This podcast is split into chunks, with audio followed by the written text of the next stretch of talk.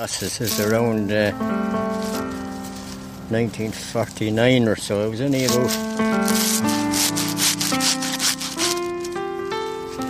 12 years of age at the time.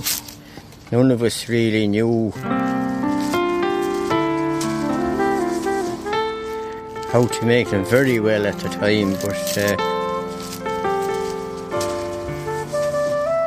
we practiced for a while, and after after some time and a bit of practice, we perfected the job. Would it have been this bog you'd have come to? Oh yeah, I would have come to this bog. Yeah, used to get about uh, a drain maybe nearby. We'd only want a few handfuls that time, you know.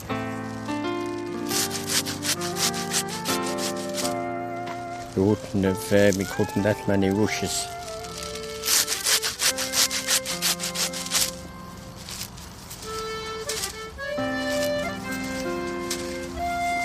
Yeah, one time we only used to make a half a dozen or a dozen, and somebody came into the house around the first couple of days in February, we'd give them one going out.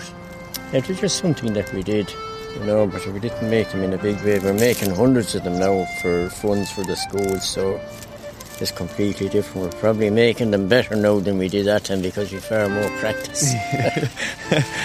yeah, we better stay going now and stop talking. We'll, if you stay talking like this, we're going to get nothing done at all.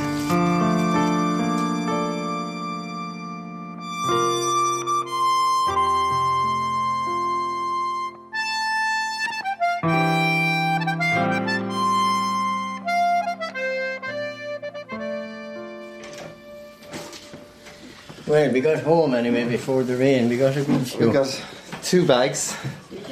Yeah, so that should keep us going for another couple of days. Yeah, it was very cold out there.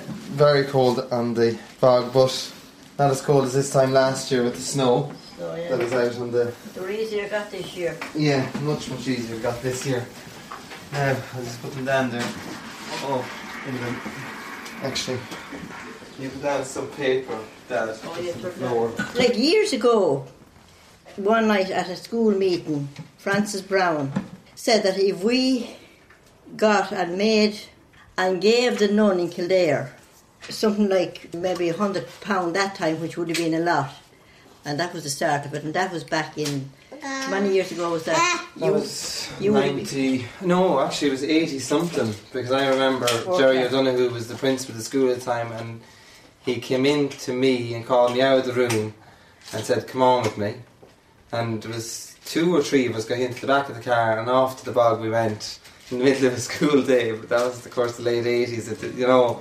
But off we went because I had to show him where the bog was because he wanted to get these rushes. And we used to go each year then, he used to bring a few of us down, we'd cut the rushes, bring them back up to the school.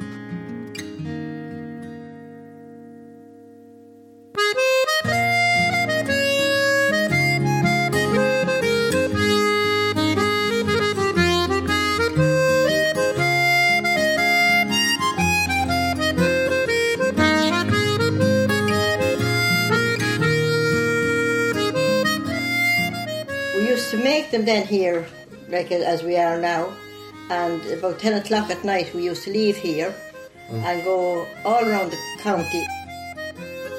And into Wicklow, Carlow and Laois to the pubs.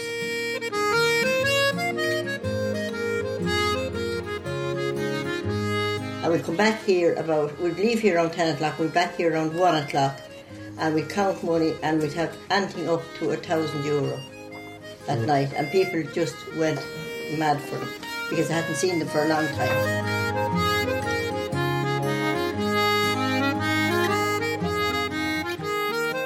This is kind of a, a normal size one, you can make them bigger, we make little tiny ones to hang out car mirrors.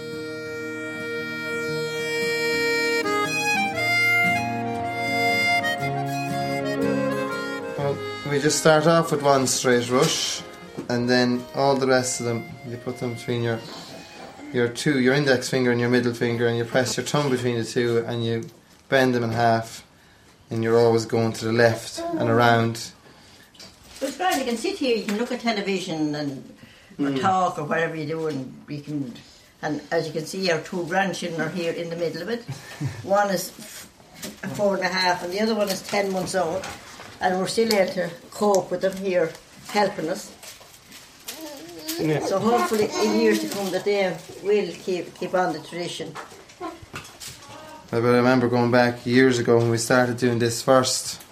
Do you remember that, Dad? We used to put around to each other's houses and we used to, there could be up to maybe 10 or 12 people would go around houses at night time and you'd all sit around and all the rushes would be put out in the middle of the floor and everyone would just sit maybe for four, five, six hours of a night.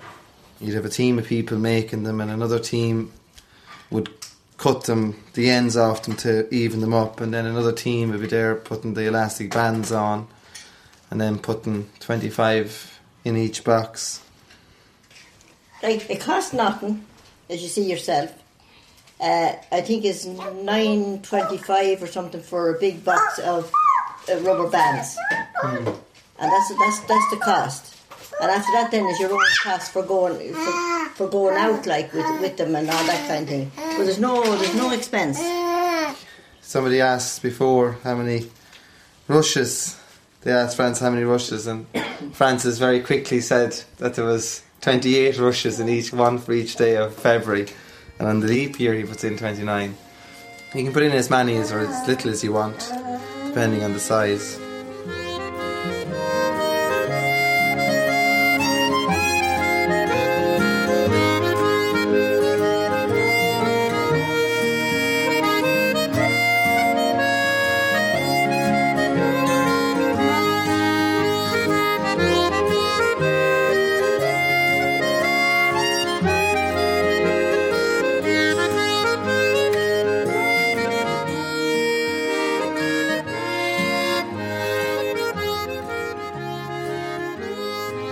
I remember we were out one night in Blessington, and uh, people would go mad for them, and we would go from pub to pub. That time there'd be crowds in it, but there was one particular pub, and there was not only bikes outside, bike motorbikes, and uh, we had we had some left over. But anyway, I said I was driving, and I said there's no use of going in there now, like we're wasting our time. We go on home, and uh, Vincent Mearns, that was with me, insisted no, we go in here and we went into this pub and in at the back where they were playing snooker and there was not only smoke and a very dim light and all that.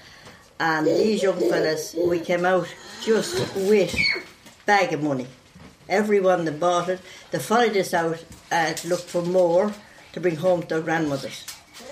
And these were only young fellas uh, bikers. We never put really a price on them uh, whatever people give us but these young fellas, they didn't count the money. They just put their hand in their pocket and threw in whatever they had. And, more, and there was a lot more than three euro went into the box. And I said, the fella followed us out, one young fella in particular followed us out and looked for one for, he wanted to bring it home to his granny.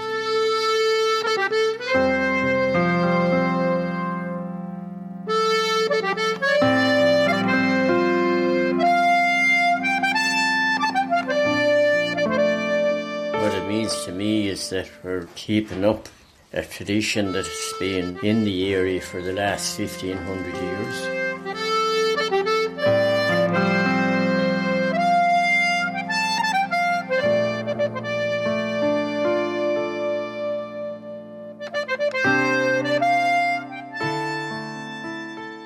Well, it's the first thing I notice. And if, like, if there is a said, or if someone comes on television or something like that, it's the first thing I notice. We always say, "Oh, God, there's St. Bridget's Cross," or if you win someplace, how you see it. But our son in America, our second son, he's over there in America, and that's one that he made. The first year he went out there, he bought these uh, rushes Reeds. out, we, reeds reeds. out there, and he made them and sent it home to us and he there was, uh, somebody came into his office in, in America during the week. He told me looking for. He has one up in his office, and they were looking for a St Bridget's cross. And he, lucky enough, he had uh, two of them in the bottom of his locker, and he gave them to them.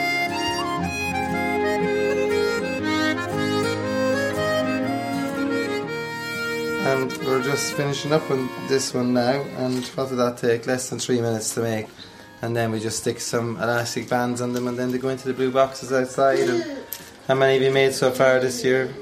I don't know. I think we Uh, must have. 790 so far. Yeah, Some- nearly 800 made. No matter where you go, people will recognise that they're St. Bridget's crosses. That's the funny thing, no matter what, where you go.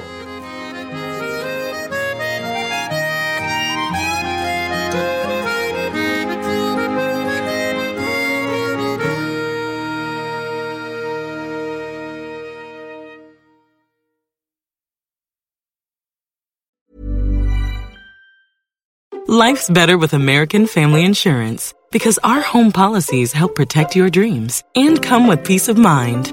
Save up to 25% by bundling home, auto, and life. American Family Insurance. Get a quote, find an agent at amfam.com. Products not available in every state. Discounts may not apply to all coverages on an auto or home policy. Discounts do not apply to life insurance policies. Visit amfam.com to learn how discounts may apply to you. American Family Mutual Insurance Company SI and its operating companies American Family Life Insurance Company 6000 American Parkway, Madison, Wisconsin.